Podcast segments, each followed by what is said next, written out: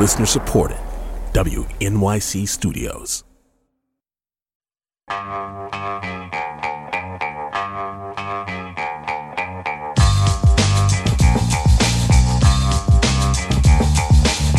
Brian Lehrer on WNYC. Time now for our monthly Call Your Senator segment. My questions and yours for Senator Kirsten Gillibrand.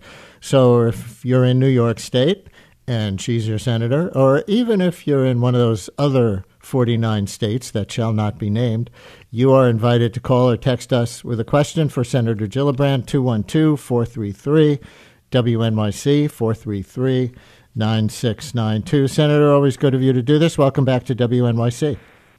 Thanks so much. I'm happy to be on.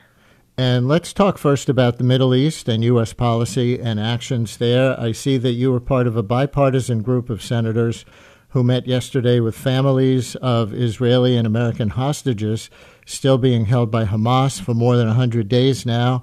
This is day 104. What was the purpose of the meeting and how would you describe it? I know the families asked the U.S. government again to do everything you could for their loved ones' release. Well, I can tell you the meeting was really heart wrenching um, to meet with mothers whose teenage children are being held hostage is uh, indescribable. I mean, they fear for their lives. They fear that they're being tortured. Uh, for the young women still being held, their parents are afraid they're being raped and tortured. Um, they're afraid that they're not going to survive because they're not being given any food, um, insufficient water. And the aid organizations haven't been allowed in. Uh, normally, by international law, the Red Cross should be able to inspect hostages and their well being. That's not happened. So it was just very heart wrenching because um, people just are afraid that they their loved ones won't survive another 30 days or 60 days or 90 days, and um, it was a, a gamut of people who some were Americans, some American citizens, some were Israeli Defense Force fighters, some were just uh, a young a young woman who was at the music festival um, who was taken. All her friends were slaughtered, and they last they heard she was still alive uh, when another hostage was released. So the purpose was to uh, lift up their voices, to make sure that America and Israel continues to stay laser focused on hostage release as part of the resolution of this conflict, and to really create a sense of urgency that time is of the essence and they need to be released now. I want to acknowledge that today uh, I've seen on the news is the birthday of the youngest hostage, a baby named Kfir Bibas. If Kfir Bibas is still alive, which apparently they don't know, today this baby turns one year old. He was kidnapped from a kibbutz with his parents and his brother. Yesterday, a cousin of Kfir Bibas was on CNN saying, Kfir Bibas is not the enemy of Hamas. The Hamas don't have any rules. You know, any rules even from the Quran, because in the Quran you cannot do damage to kids. So Hamas breaks all the rules of Islam. That was a quote. So I just want to acknowledge this hostage baby's first birthday. Have you had any contact with that family, or is there anything you want to say about them? I've not had um, contact with them. Uh, I have talked to one um, uh, American citizen whose uh, her grandniece Abigail was the three-year-old in captivity who turned four while in captivity. She was released in the first tranche of hostages about 50 days ago, and she was there yesterday to encourage the other families uh, to not give up and to hold out hope for their loved ones coming home.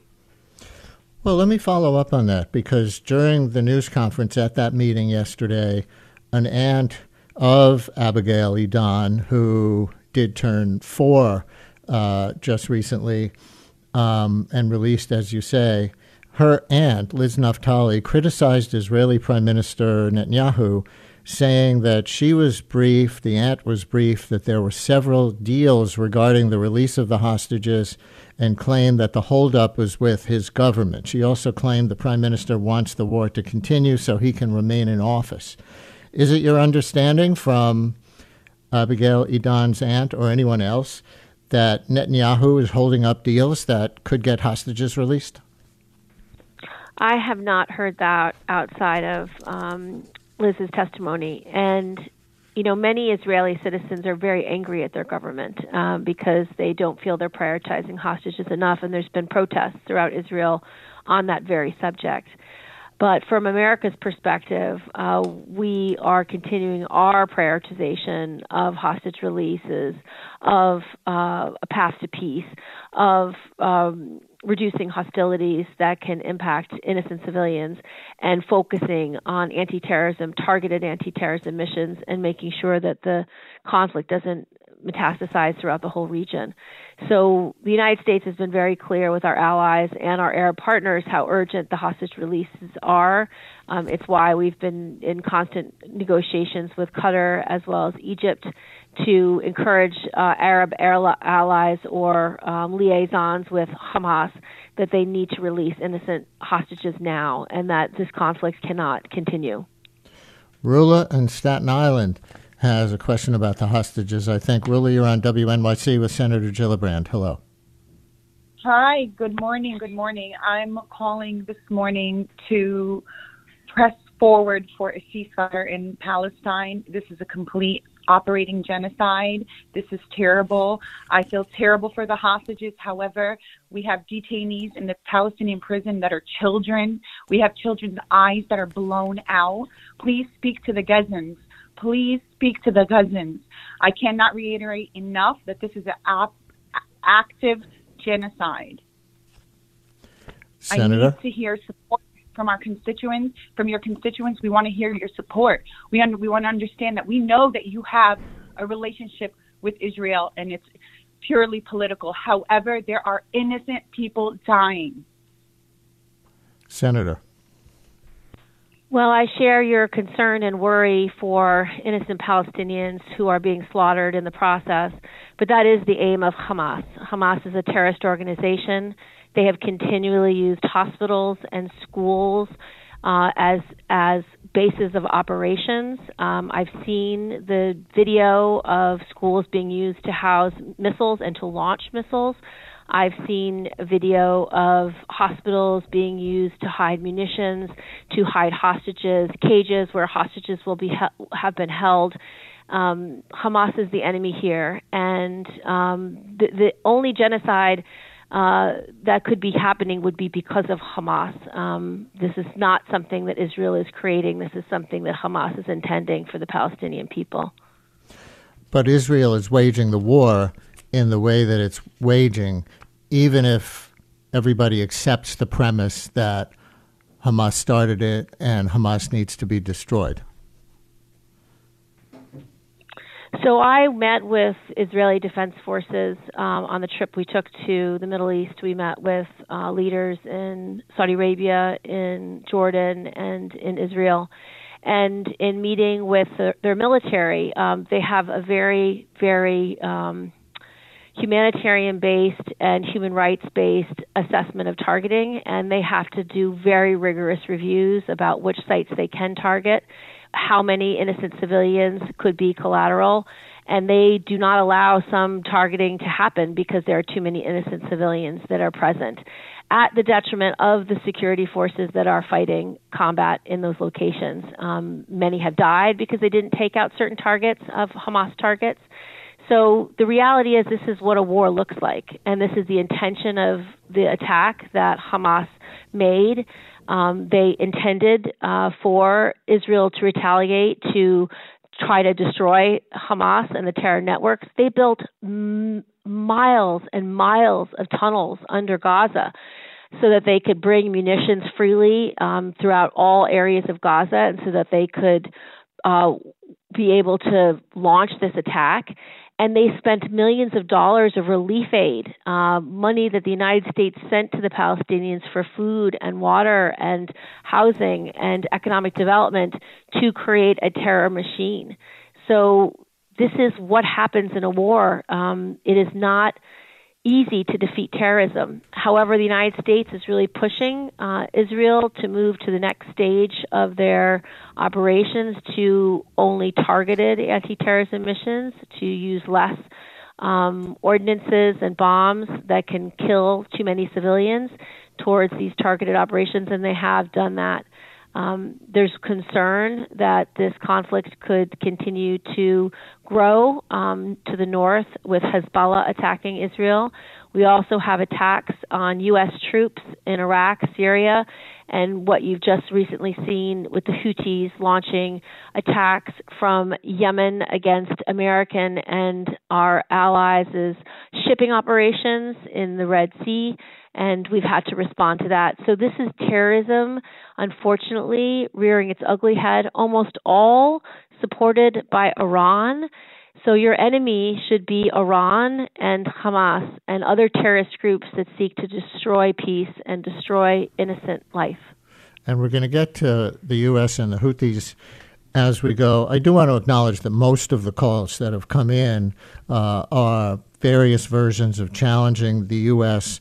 unconditional support, as um, many callers are characterizing it, for Israel the way they're fighting their side of the war. I'll take one more of those calls. Eric in Queens, you're on WNYC with Senator Gillibrand. Hello, Eric. Hello, um, my name is Eric. I'm a resident of Queens. As a Palestinian American, I wanted to know how you can care so much about women's and children's rights in this country while encouraging Israel to mass kill women and children in Gaza.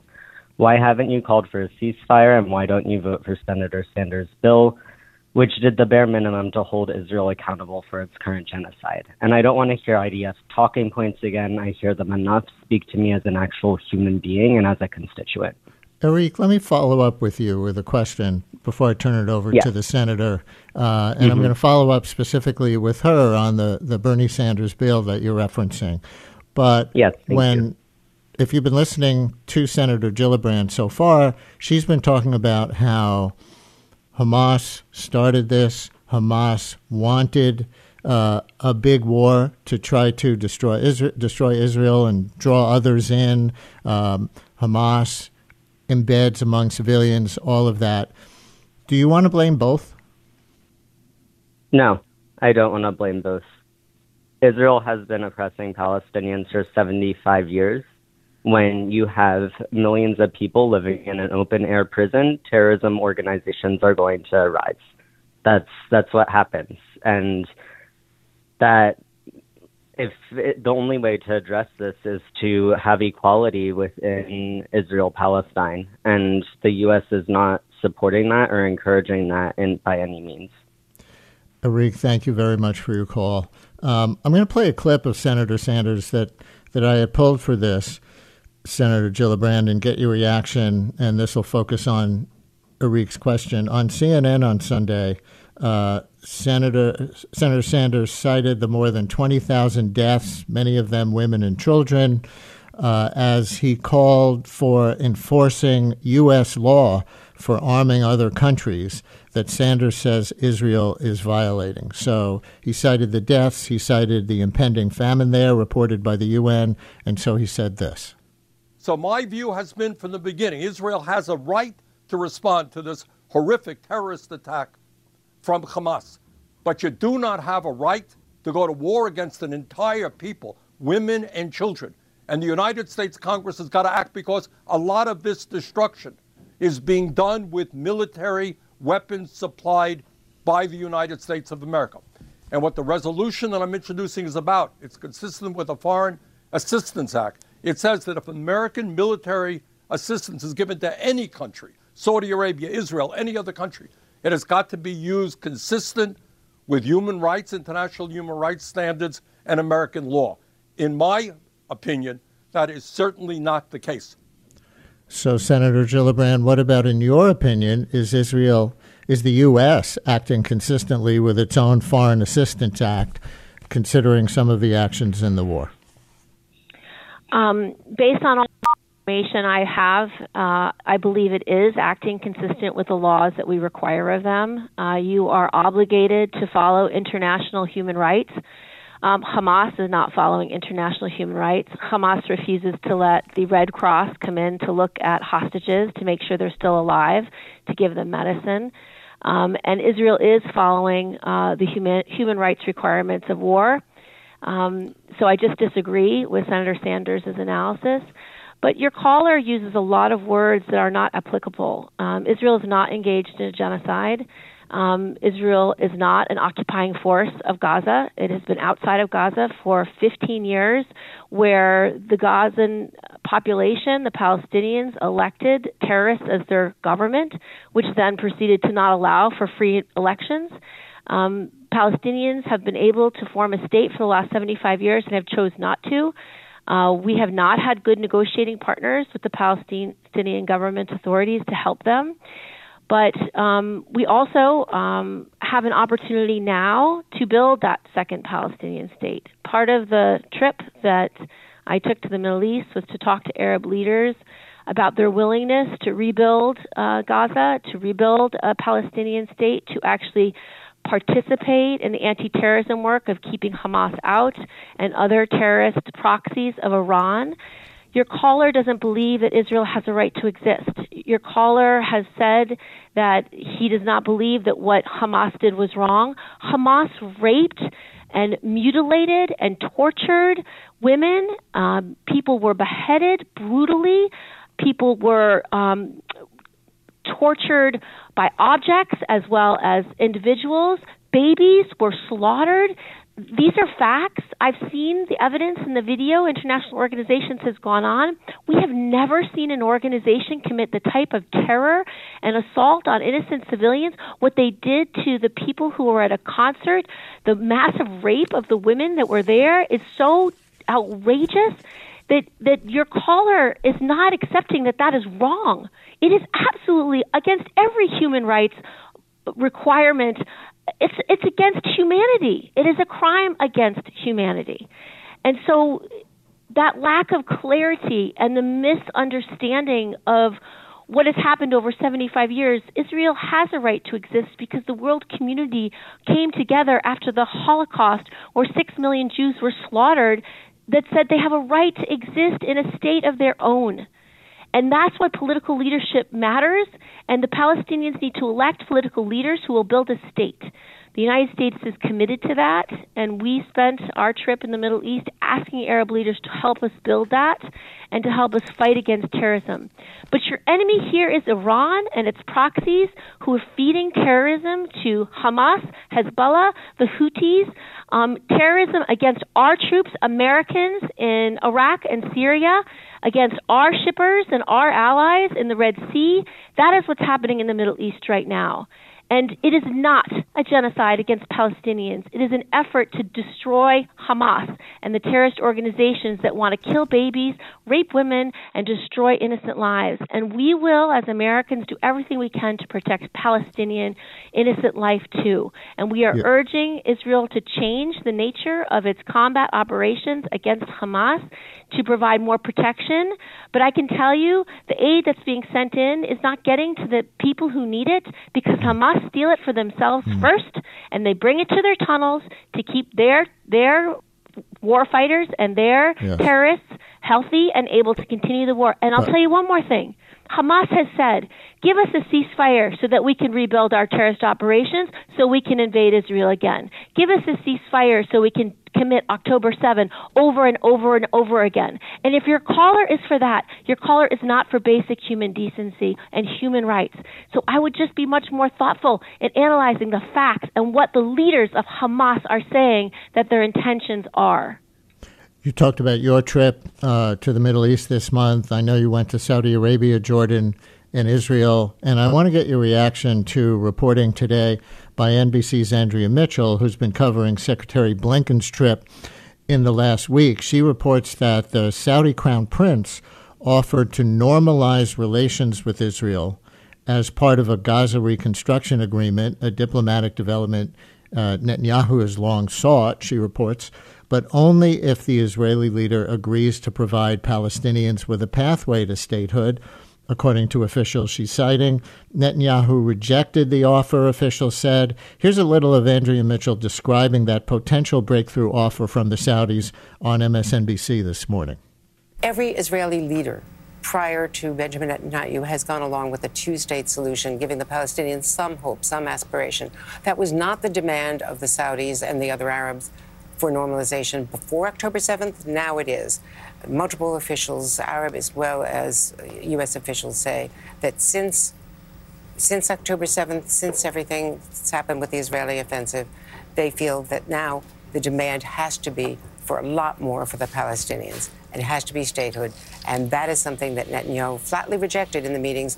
That's why the administration is now thinking of a post Netanyahu world. NBC's Andrea Mitchell on MSNBC this morning. And, and the headline, Senator, on her story is frustrations between Biden and Israeli Prime Minister Netanyahu mount.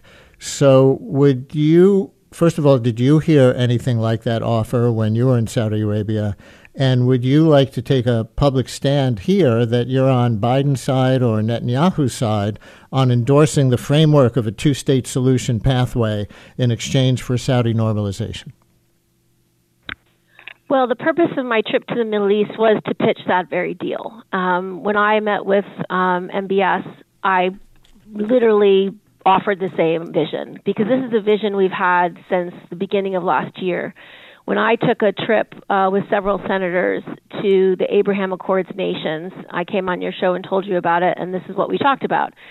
Um, we talked to um, the countries that had already signed on with the ambition of adding Saudi Arabia. And this was the goal of Prime Minister Netanyahu at the time was to create a regional defense agreement where each of these Arab nations would align themselves against Hamas and against um, Iran and all its proxies. And in exchange, um, the United States would not only provide economic ties, but military uh, investments and ties.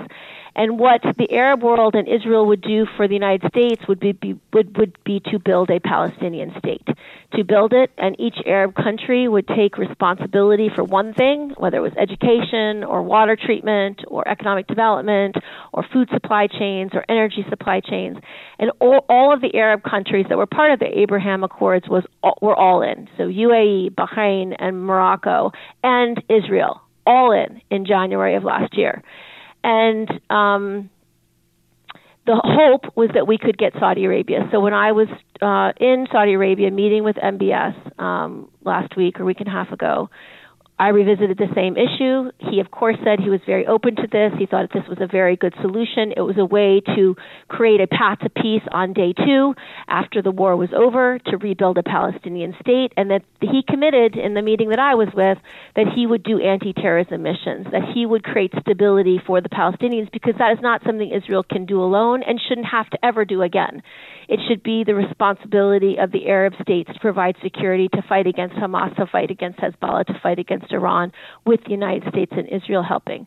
So um, uh, MBS was very much open to that.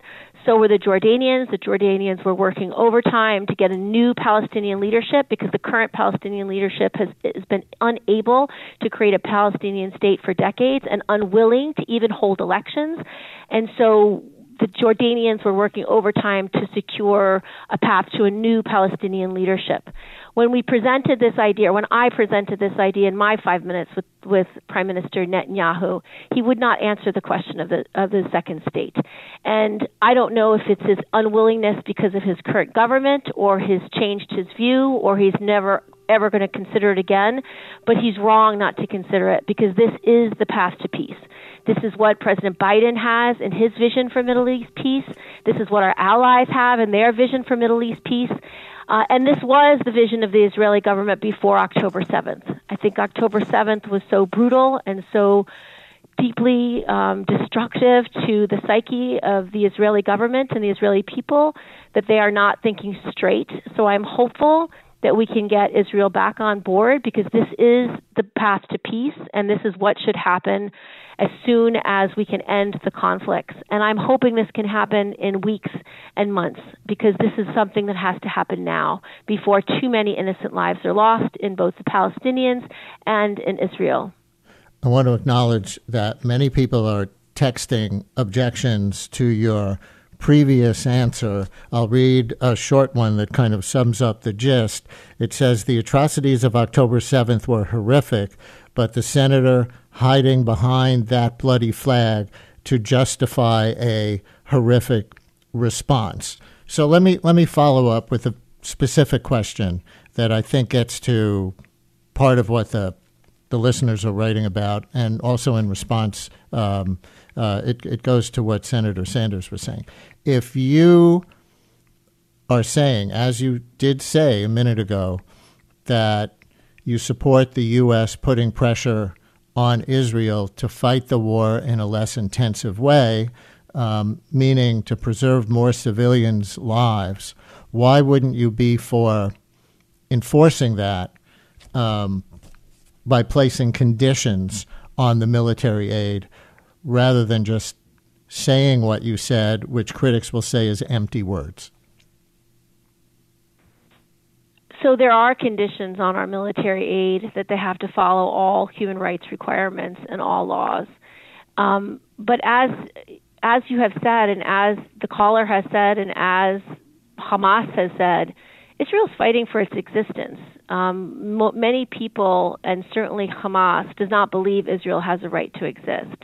And if you have the um, the expansion of this war, if Hezbollah starts uh, increasing its violence from the north, um, and you have more incursions by the Houthis, um, Israel will be fighting a war on three fronts to exist.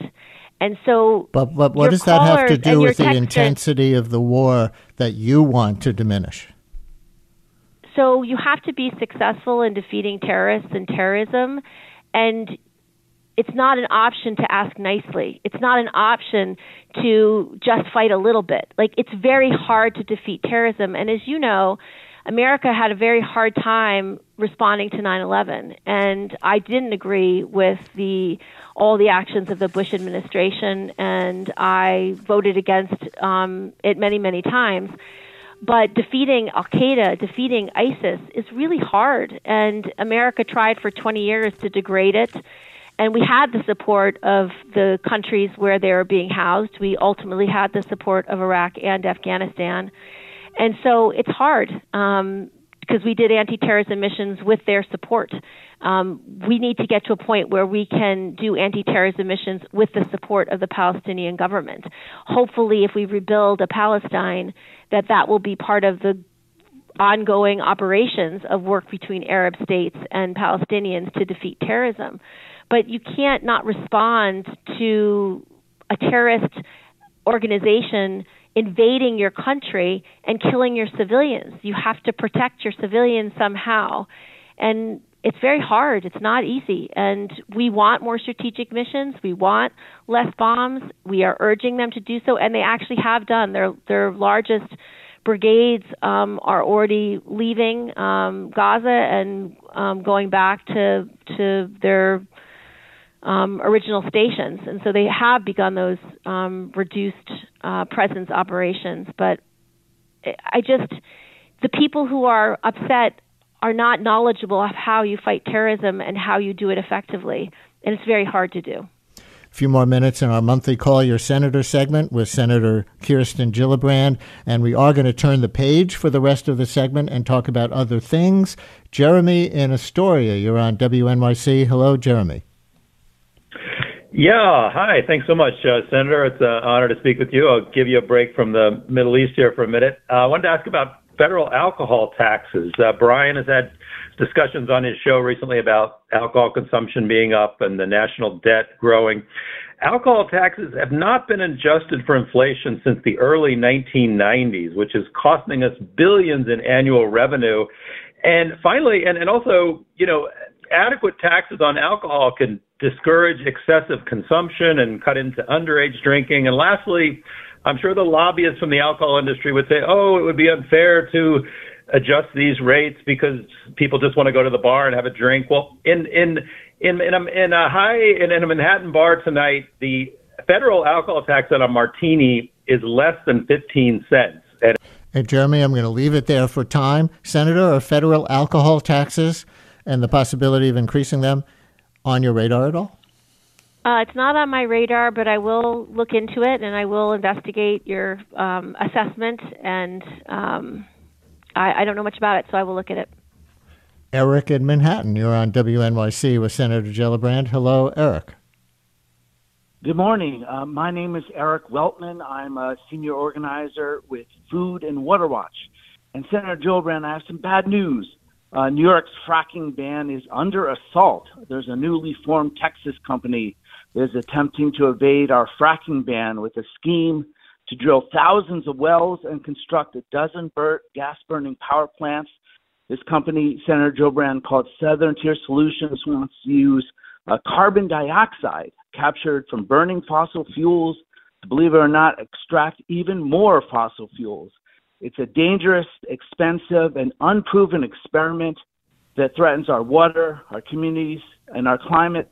And Senator Gillibrand, uh, we just hope that you'll speak out and urge uh, Governor Hochul and the legislature to ban this uh, dangerous threat uh, to New York's uh, water communities and, and, and, and climate. Eric, you're saying even though there's a fracking ban statewide in New York already, which was imposed by Governor Cuomo a few years ago, that there's a Texas company finding a loophole?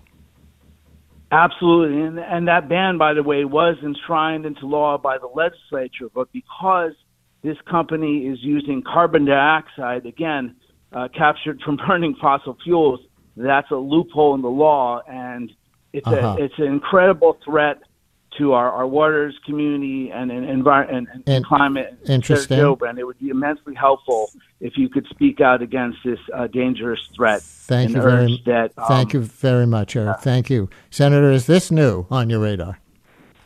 Yes, um, I've been I've been um, really fighting against fracking throughout our state for a long time because clean water is one of the greatest assets we have in our state, and it's necessary for agriculture, for tourism, for a lot of the economic development throughout upstate. And as for the New York City listeners you have, we get unfiltered water from um, the water table upstate. So if that gets destroyed uh, through fracking, which has grave risks to groundwater, um, it would be devastating and cost us billions, hundreds of billions of dollars um, to rectify. So I will look into this loophole and I will find out if there's anything I can do to prevent um, any increase in fracking in our state. Thank you, Eric. We only have a few minutes left. I, I see you released a report on initial results from the bipartisan gun safety bill that Congress passed and that you were involved with. Not nearly the gun safety laws that you want, but the most Congress has been able to pass in many years. Would you remind listeners what got passed and tell us your assessment of initial results?